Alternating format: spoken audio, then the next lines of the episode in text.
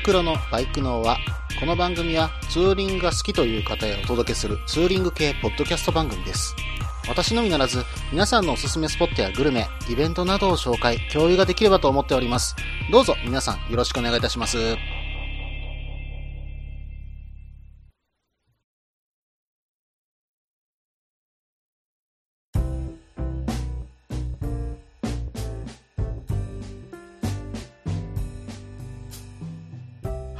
始まりました。バイクのは第52回ですね。お相手はタククロです。どうぞよろしくお願いいたします。さて、えー第51回でですね、うん、私、ものすごいポカを実はしちゃったんですよ。うん、まあ、ツイッターでは直す直すとは言っといたんですけども、実はオープニングを編集で入れ忘れるっていうね、とんでもない大ポカをしてしまったんですけれども、うん、もう、編集してももう配信した後だしいいかなと思ってね、うん。まあ、このまま行きましょうということで、えー実はそのままにさせてもらってたりします。うん。まあ、編集がめんどくさいからお前やってないだけなんじゃないのっていうツッコミは勘弁してください。はい。えーちょ、ちょっと、うん時間かかるんで、ちょっとその辺はね、うん、あの、ご了承いただけたらと思います。さて、2017年5月の1日、この収録をさせていただいています。ゴールデンウィーク真っ只中という方もいらっしゃると思います。まあ私はね、あの5月1日、2日と実は仕事なんで、えー、休みは5月の3日からなんですけども、うん。あの皆さんね、えーゴールデンウィークどこに行かれてるんでしょうか？えー本当にね、今楽しいツーリングをね、うん、あの楽しんでいる最中かと思います。うん、まあ、その中でね、あの、私、ツイッターの方を見させていただいている限り、えー九州の方に行かれてる方もいらっしゃれば、えー四国の方に行かれてる方、えーもしくはね、あの、近場とかで回られてる方もいらっしゃれば、長野の方をね、えー回ってらっしゃる方もいらっしゃいます。うーん、もう、羨ましいんですね。うん、本当に今、羨ましくてしょうがないんですけどもね。うん。まあ、ちょっとこの放送が間に合うかどうかはわからないんですけども、5月の3日にですね、えー、宮山の方には行こうかと思っています。まあ、CRF でね、えーヘルメットにグッドスピードさんと旅バイクさんのステッカーをね、貼っていますんで、えー宮山でね、もし、あの、そのヘルメットを被った CRF を見かけたら、お声かけいただけたらね、え私も嬉しく思いますんで、ぜひね、お声かけください。私はゴールデンウィークはおそらくそれしか走りに行けないかなという実は状況なんですけどもね。うん、まあ、皆さんのツーリング、えー本当に楽しみにね、えー見させてもらってて、まあ、羨ましくも思ってはいますけども、うん、まあ、その楽しさを私もツイッターで、えー本当に見させていただいて、えー本当にね、うん、私自身もウキウキしてくるところがあるんですね。んで、今回ね、皆さん本当に行かれた場所、うん、こんな楽しかったよ、こんな美味しいもんがあったよ、うん、ここに行ったらぜひこれをするべきだよ。ここの道は走らなきゃいけないよ。っていうようなね、場所をね、まあ、新発見、もしくは新たに再発見した場所、ぜひね、えーどしどし送ってください。えーどんなコーナーでも多分対応できるかと思いますんで、ぜひね、ご投稿ください。いろんなバイクの輪が広がっていくかと思います。それではコーナーの方に行きましょうか。北海道2泊3日の旅のコーナー。このコーナーはですね、私、タククロが6月4日の昼12時からですね、バイクを48時間千歳空港で借ります。そしてその千歳空港からその48時間で北海道をどこを巡るかっていうのを皆さんに教えてもらおうというコーナーなんです。さらにですね、私がその中から選んでそのコースを回ってきます。大丈夫かな？うん。まあ、もらったコース結構きついの多いんですけどね。うん、まあ、今のところ、うん今回で、この北海道2泊3日の旅は最終とさせていただこうと思っているんですけども、この中から選ばさせていただきます。それではね、今回いただいたメールなんですけども、プライスさんからメールの方をいただきました。プライスさん、ありがとうございます。早速ですけども、メールの方読んでいきますね。件名、北海道2泊3日。はじめまして、いつも聞きやすい声でのんびり聞かせてもらっています。社員旅行の自由行動を使っての北海道ということですが、2泊3日だと初日は少しきついかもしれませんが、稚内まで海沿いを頑張って走り、そこのビジネスホテルか何かで泊まる。2日目の早朝から出発して、宗谷岬、餌ぬか線、富良野で2日目終了、宿泊。そして3日目の12時に千歳のバイクステーションに返却というスケジュールはどうでしょうか？初日だけきついですが、2泊3日で北海道だとそのコースが自分のベストだと思います。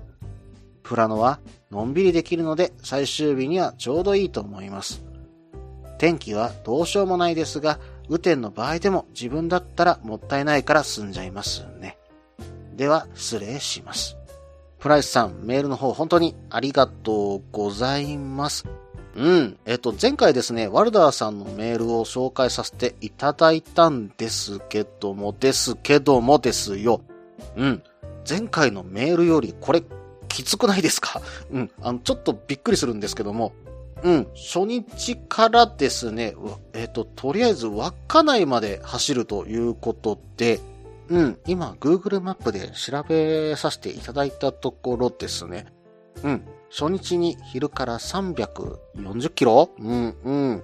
まあ、あの、おそらくですけども、岩見沢までは下道、そこからですね、まあ、ルモイまでフル高速。これはま前回ね、あの、ワルダーさんから教えてもらったルートと同じだと思うんですが、まあ、その日のうちにそのままオロロンラインを走り切ってしまうっていうようなね、流れになるかと思います。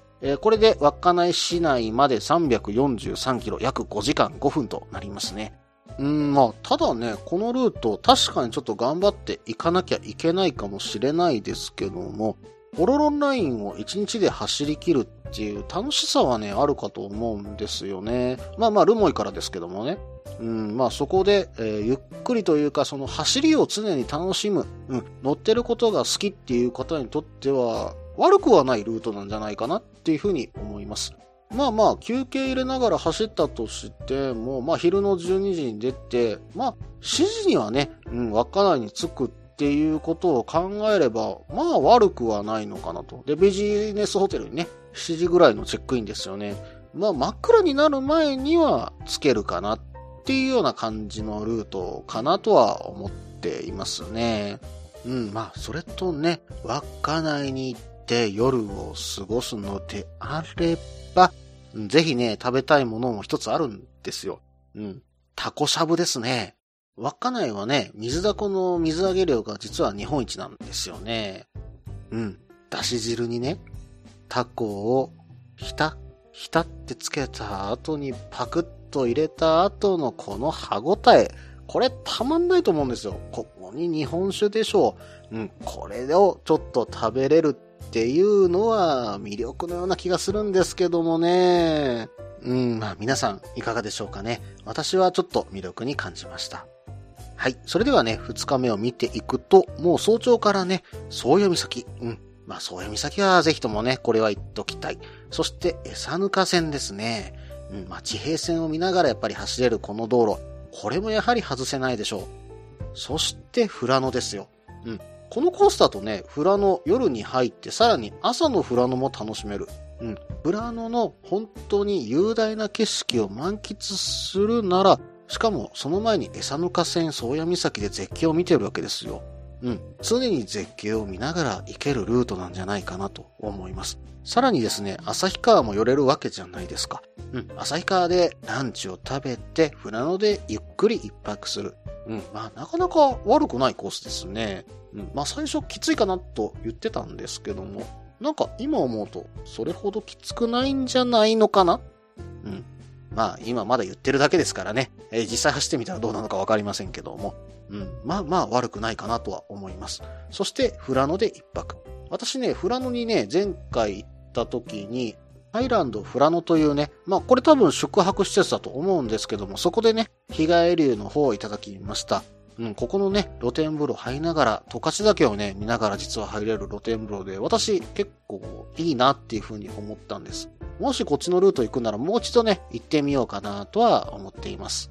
そして、この後富良野で一泊して3日目がそこから千歳へ向けていくということなんで、うん、まあ、富良野から千歳、このまま行ってしまっても、まあまあ、まだ時間はあるなと。ここは結構余裕があるんじゃないでしょうか。まあ、それこそね、夕張の方面に回ってもいいかなとは思います。で、夕張でね、ぜひね、快速旅団さんに実はもう一回行きたいんですよ。実はですね、2年前に、うん、それもレンタルバイクでツーリングセローを借りてですね、うん、行ったんですけども、その時に、まあちょっと団長さんと、えー、ゆいまる幹事長さんと、えー、お話しさせていただけたんですけども、うん、まあ、私まだこのポッドキャストもやってませんでしたし、まあ、お二人も有名な方々ですので、上がりまくっちゃってですね、うん、正直何を喋ったかも覚えてないですし、えー、お二人もね、この人何喋ってるのなんだか変な人なんじゃないのかなっていう風に思われたんじゃないかなっていうような感じなんで、ポカーンとされた顔をされてたんで、うん、あの、ちゃんともう一度挨拶に行かせていただきたいなっていう風には思っています。あ、そうそう、えっ、ー、と、快速旅団さんをご存知ない方は、ポッドキャストでですね、ゆいろくというポッドキャストをされています。うん、なかなかね、構成も、また喋り方もね、変わったポッドキャストで、一風変わったものが聞けるかと思いますんでね、ぜひね、皆さん聞いてみてくださいね。はい。えー、それではね、えっ、ー、と、プライスさんのメール、最後を見ていくとですね、天気なんですよね。うん、私もちょっと天気はね、怖いなとは思っています。まあ、どこかに、レーダー見ながら逃げていけばいいのかなとは思ってるとこあるんですけどもね。うん、まあ、今回はね、カッパ来てちょっと爆走してみましょうか。まあまあ、危険のない範囲でですけどもね。うん。まあ、できる限り頑張ってコースの方走らせていただきます。はい。プライスさん、メールの方本当にありがとうございました。またね、ツイッターの方とかで絡んでくださいね。えー、よろしくお願いいたします。さて、北海道2泊3日の旅はこれにて終了。どのルートを走るかなんですけども、それの発表は次回に持ち越させていただこうと思います。皆さん楽しみにしててくださいね。それでは前半の方、これにて終了します。続きは後半です。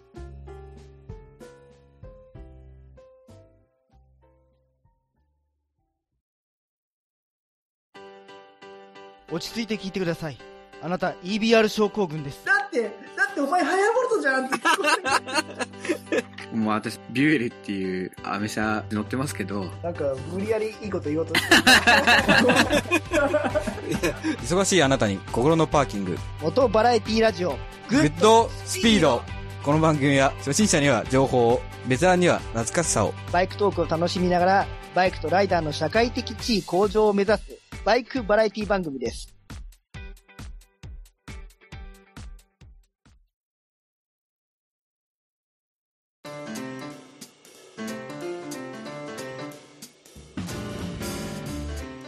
ここから後半です。え、後半はですね、もう一つコーナーの方行っちゃいましょうか。ツーリングスポット紹介のコーナー。このコーナーは私、もしくは皆さんから投稿いただいたおすすめのスポット、穴場のスポット、自分しかいないけど自分が好きなスポットなどを紹介するコーナーです。今回はですね、ポン吉さんからメールの方をいただいております。うん、ポン吉さんといえば、今実は、えー、この収録をしているのがゴールデンウィークですけども、このゴールデンウィーク中に今九州をね、えー、旅されているようです。ツイッターの方でね、いろいろ写真の方が上がっていますので、ぜひね、ポンキスさんのツイッターの方をね、覗いてみてくださいね。それではね、メールの方読んでいこうと思います。件名、スポット紹介です。こんにちは、キャンパーネーム、ポン吉です。今回は自分が個人的に好きなスポットを紹介します。それは岐阜県鏡ヶ原にある航空宇宙博物館です。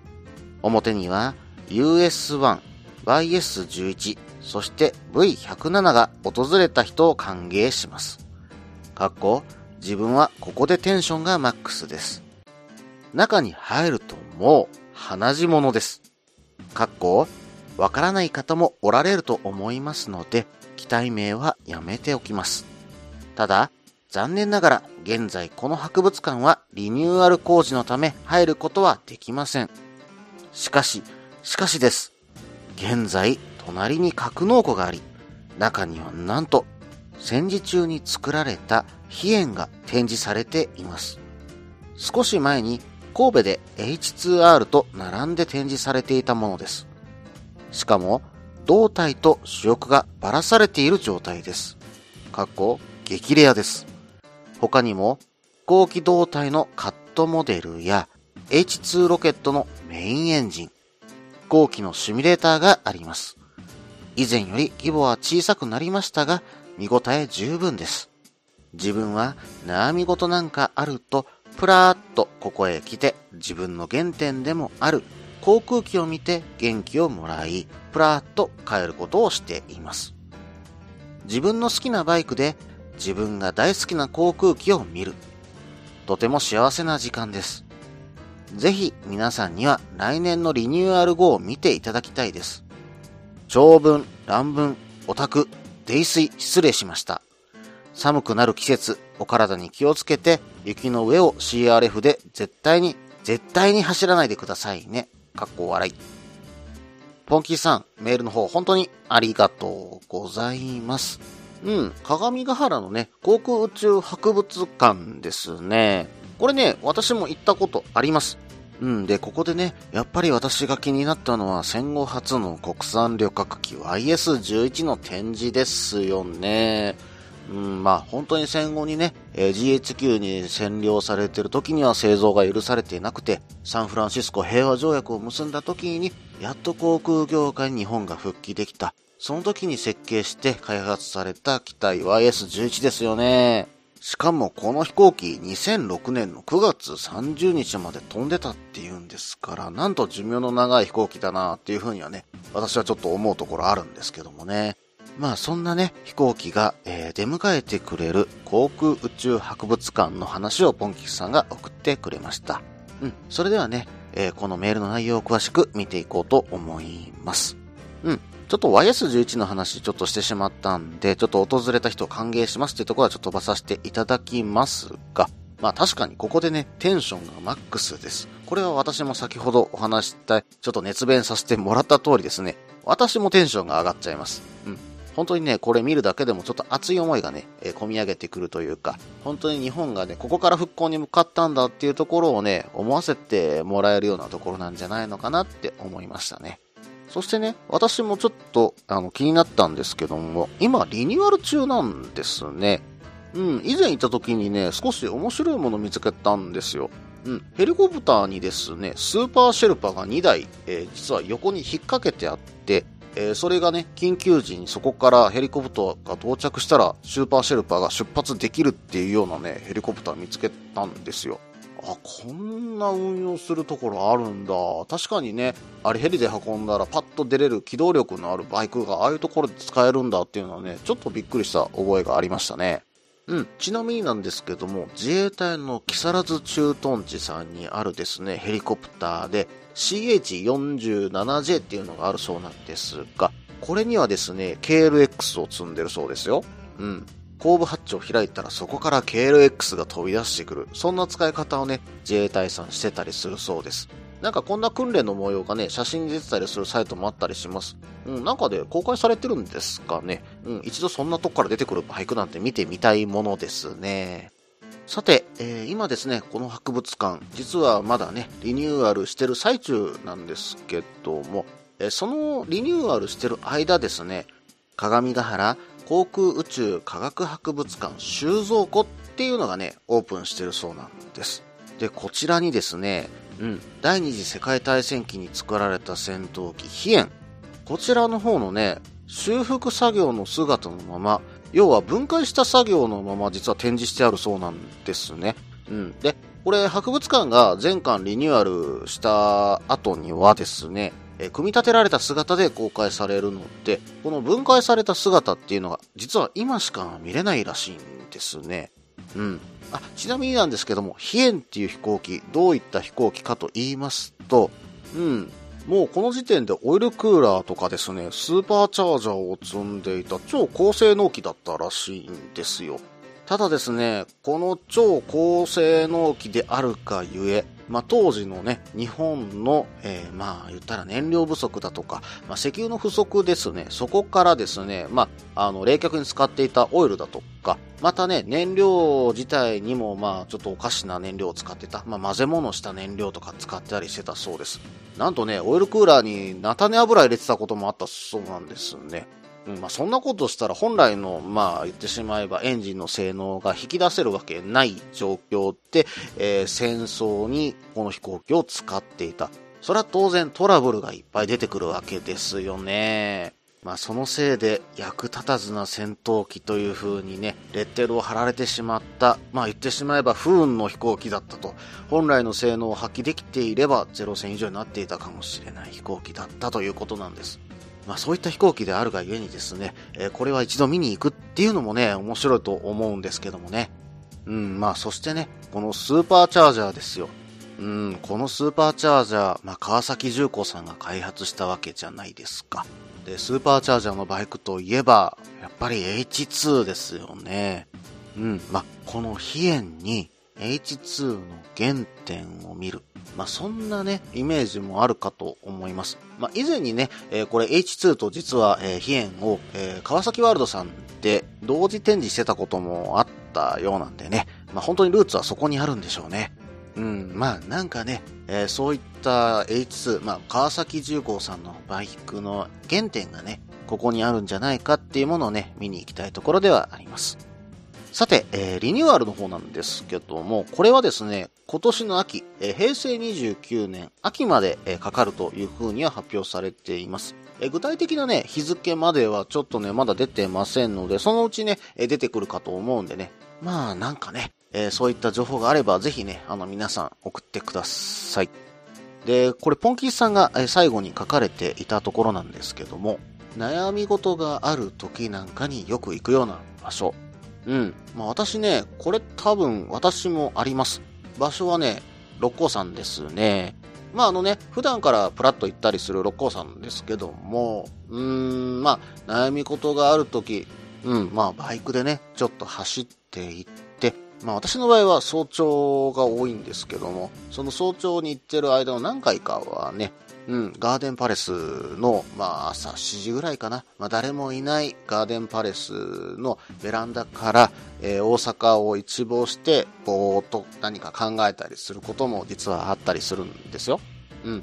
まあそれでね、あの、綺麗な景色を眺めてるうちに気分が晴れることもあれば、うん、まあ悩んでることが、まあまあ解決することまではいかないんですけども、うん、まあこうしたらいいかな、うん、ああしたらいいかなっていうふうにね、え考えることもあります。うん、まあそれでね、次の日の活力になれば、まあその日のうち、私の場合はね、あの早朝に行ってるんでその日のうちの活力になってるかと思いますけども、うん、またね、あのその後の活力になれば一番いいかと思いますんでね、皆さんもね、そういったような場所あればね、ぜひね、教えてくださいね。はい、えー、そしてね、最後に書かれていたんですけども、これね、実はこのメール、1月にもらったメールなんですよ。なんでこういう風に書かれてたんだと思うんですけども、寒くなる季節。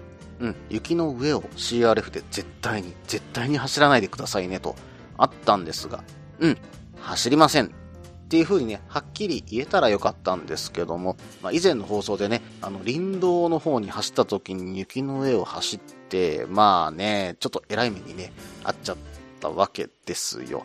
うん、この忠告をね、先に読んどけばよかったなぁポンキーさんがちゃんと忠告してくれてたのになぁなんていうね、えーことも、えー実は思ってたりします。うん、もう来年はね、このポンキーさんの忠告を守って、もう無茶なことはしません。うん。そう心に決めました。はい、えー、ポンキーさん、メールの方本当にありがとうございました。えー本当にね、えー楽しい旅を今九州の方でされてるかと思います。うん、ここでね、リクエストだけさせてください。九州のツーリングの話、ぜひぜひね、送ってくださいね。えーよろしくお願いいたします。以上、ツーリングスポット紹介のコーナーでした。それではね、後半の方、これにて終了します。引き続きまして、エンディングですけども、その前に CM です。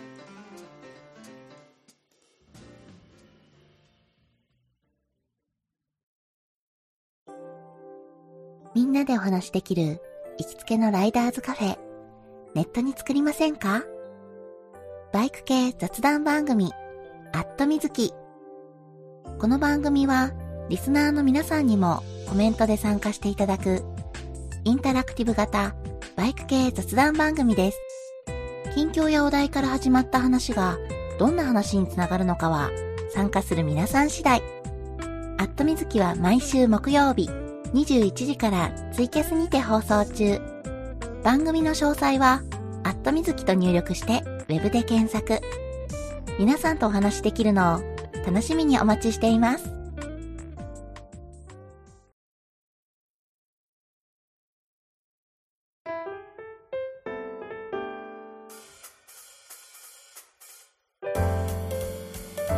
はい、ここからエンディングです。エンディングはですね、ちょっと本日のツーリングのお話をしようかなと思います。えーただいまですね、2017年の5月3日なんですけども、うん、今日ね、あの、ウッキーさん、まあ、ツイッターでいつも絡んでいただいているウッキーさんとですね、えーツーリングの方に行ってきました。で、このウッキーさんなんですけども、なんとあの、4月にね、まだ発売されたばかりのレベル250をね、えー実は買われて、えー納車されて、うんとね、うん、もうやっと奈良市が終わったところみたいなところで、ツーリング一緒に行きましょうということで、えー一緒に行かせていただいたんですけども、このレベル250、まあ、エンジンはね、CRF250 と全く同一のものを積んでいます。でね、私ちょっとね、もうちょっとおもちゃっぽいのかなっていうかね、あのーこの間あの3月の、うん、モーターサイクルショーの時に見させていただいた時は、なんかちょっと、うん、まあ、外装の塗装というか、ちょっとチャチいのかなとは思ってたんですけども、今回、ウッキーさんですね、納車2日後に、自分ですでにタンクと、えっ、と、リアのカウルかなえー塗装されてましてね、うん、これがね、うまいこと塗装してあって、かなりかっこいいんですよ。うん、ちょっとね、深緑というか、グリーンのちょっと、うん、濃くなったグリーンというかな。そんな感じの色に塗装されていてですね。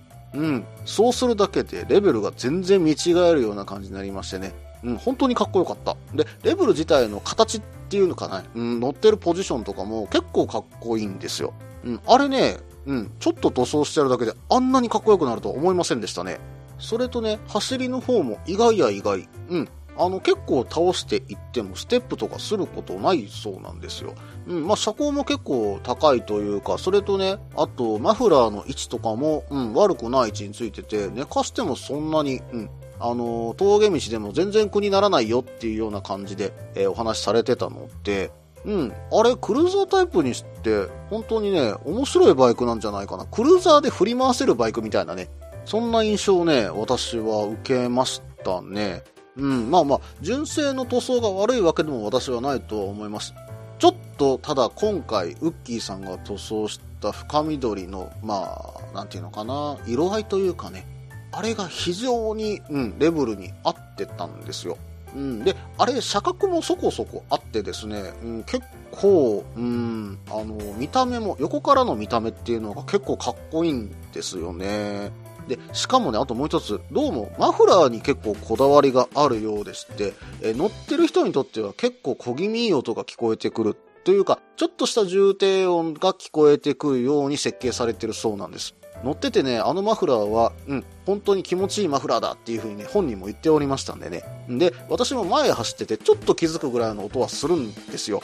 うん。うん、ああ、全然 CRF と音違うなとは思ってたんですけども、まあまあ、マフラーの音はですよ。うん、まあ、ただね、あの音、うん、嫌いじゃない。本当にね、うん、なんていうのかな、どちらかというと、私も好きな音でしたね。うん、本当にね、レベル250、良かったです。うん。で、私今気になってるのは500ってどんな感じなんだろうね。レベルの500ですけどもね。うん、まあ一度ね、500を試乗してみたいなと今思っています。うん、まあただね、あのー大阪の前島で開かれているホンダの試乗会はもう4月16日で終わっちゃってるんで、うん、なんか試乗会どこかないかなって今探してるんですけどもね。うん、まあどこかでね、えー乗ってこれたら一度乗ってこようかなとは思います。この番組では皆さんからのメールを募集しています。ツーリングスポット紹介のコーナーでは、おすすめのスポット、穴場のスポット、自分しかいないけど自分が好きなスポット、自分じゃいけないけど良さそうなスポットを教えてください。また、旅先グルメのコーナー、イベント紹介のコーナー、ツーリングアイテムのコーナー、温かいお便りも待っています。できる限りご紹介させていただきます。メールはブログの方にメールフォームを設置しています。もしくはツイッターで直接メッセージいただいても構いません。ツイッターはタククロで検索していただければ CRF の画像でわかるかと思います。ではお便りお待ちしております。と同時に今回第52回ですね。えーこれにて終了となります。えー最近ですね、ちょっと投稿の方が少なくなってきました。ぜひ皆さんちょっと助けてください。あ、それとですね、Facebook ページ、えーこちらの方もバイクの輪の Facebook ページの方も今できております。ぜひ確認ください。あ、またね、iTunes レビューもぜひよろしくお願いしますね。はい。それではまた。